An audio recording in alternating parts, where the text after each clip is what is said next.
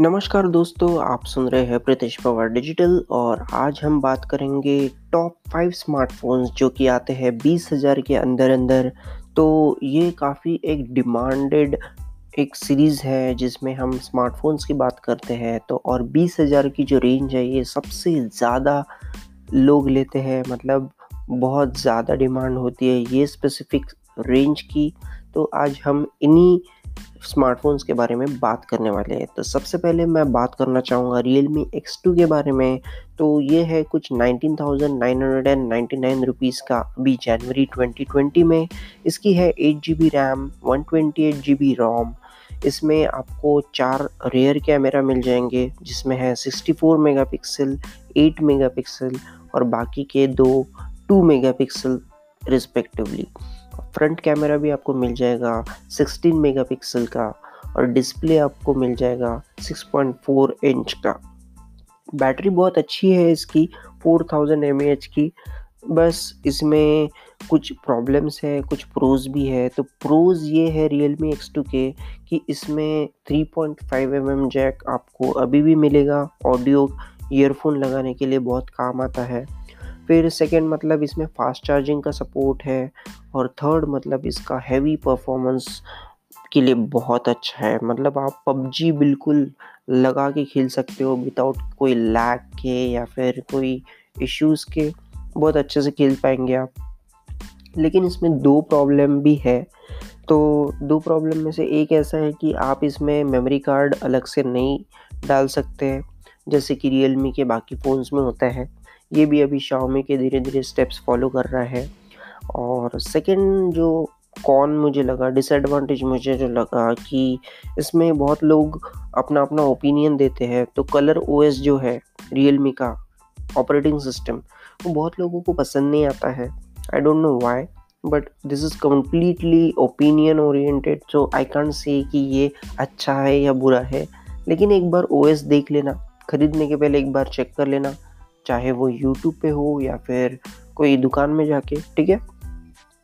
फिर second number पे बात करते हैं हम रेड रेडमी के ट्वेंटी की। रेडमी के के ट्वेंटी काफ़ी अच्छा फ़ोन है। Nineteen thousand nine hundred and ninety nine rupees में ये भी फ़ोन है। सिर्फ़ इसमें जो स्टोरेज है, वो आपको मिलेगा सिक्सटी फोर जी बी लेकिन मुझे ऐसा लगता है कि सिक्सटी फोर जी बी कम तो नहीं है बट बहुत ज़्यादा भी नहीं है। तो देखिए अपने हिसाब से। और रैम है इसकी सिक्स जी फिर रेयर कैमरा इसके तीन कैमरे हैं। 48 मेगापिक्सल इसका मेन कैमरा है। और फ्रंट कैमरा जो है, वो 20 मेगापिक्सल का है। 6.39 इंचेस का डिस्प्ले है और बैटरी है 4000 थाउज़ेंड सेम चीज़ है। तो इसमें सबसे बड़ा एक अलग फैक्टर जो है हाईलाइट है, वो है पॉपअप कैमरा पॉपअप कैमरा बहुत ही सस्ते फ़ोन में आने लग गए हैं आजकल और Redmi के ट्वेंटी उनमें से एक है। इसका परफॉर्मेंस बहुत अच्छा आपको मिलेगा स्नैपड्रैगन 855 प्रोसेसर के साथ।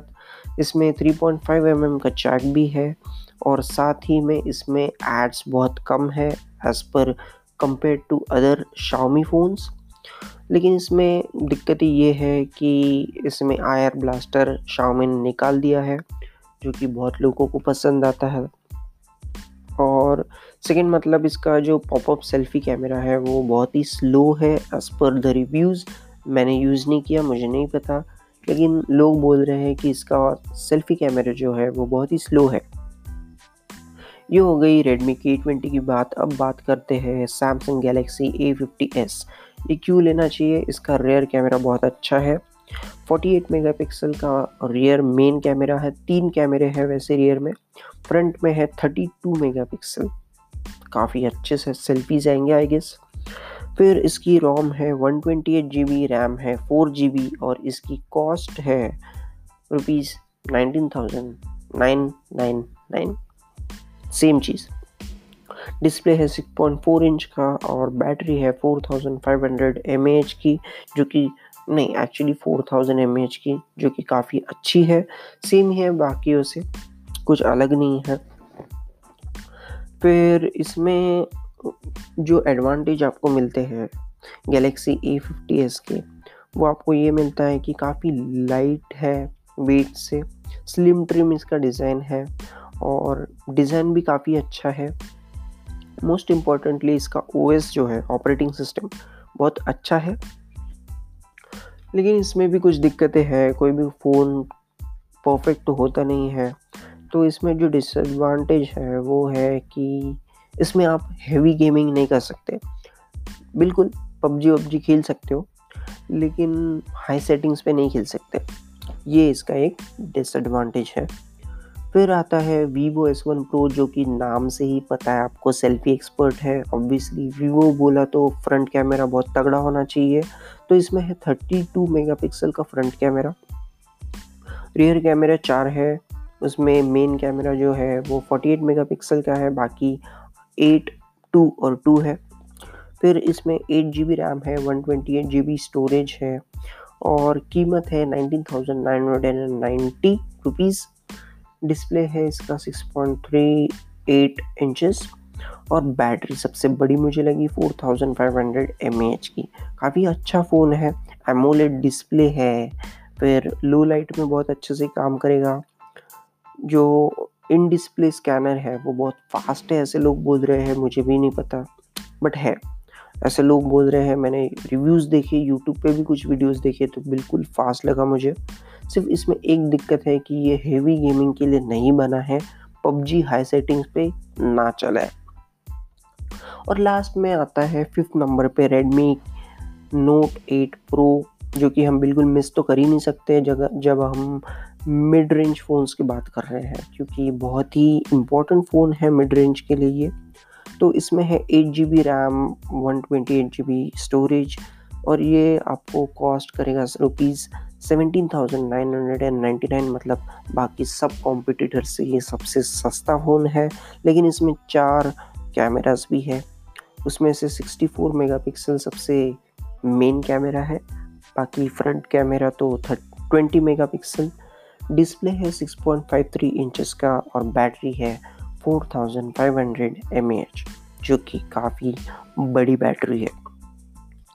पावरफुल परफॉर्मेंस आपको मिल रहा है कैमरा बहुत अच्छा है और इसमें 18 वॉट का फास्ट चार्जर डब्बे के साथ मिलता है, जो कि बहुत ही अच्छी बात है। लेकिन इसमें भी एक दिक्कत तो है, वो है एड्स बहुत लोगों को एम आई यू आई पसंद नहीं है, जैसे मेरे जैसे लोग, क्योंकि इसमें एड्स आते हैं। तो देखिए, आप यूज़ करके देखिए, आपको अच्छा लगा तो ठीक, नहीं तो मत लीजिए। और भी बहुत से फ़ोन्स हैं जो कि आप कंसिडर कर सकते हैं, जैसे realme X two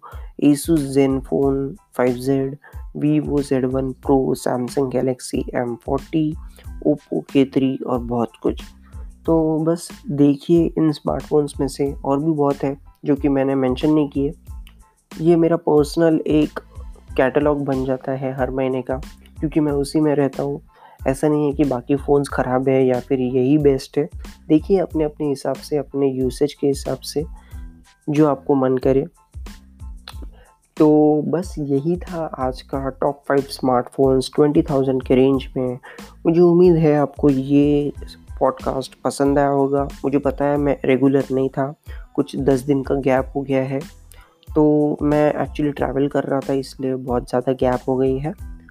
तो लेट्स सी इफ़ अभी कंसिस्टेंट रहते हैं। मैं ट्राई करूँगा। हमेशा मैं कंसिस्टेंट ही रहा हूँ। बस ट्रैवलिंग के टाइम पे थोड़ा सा प्रॉब्लम आ जाता है।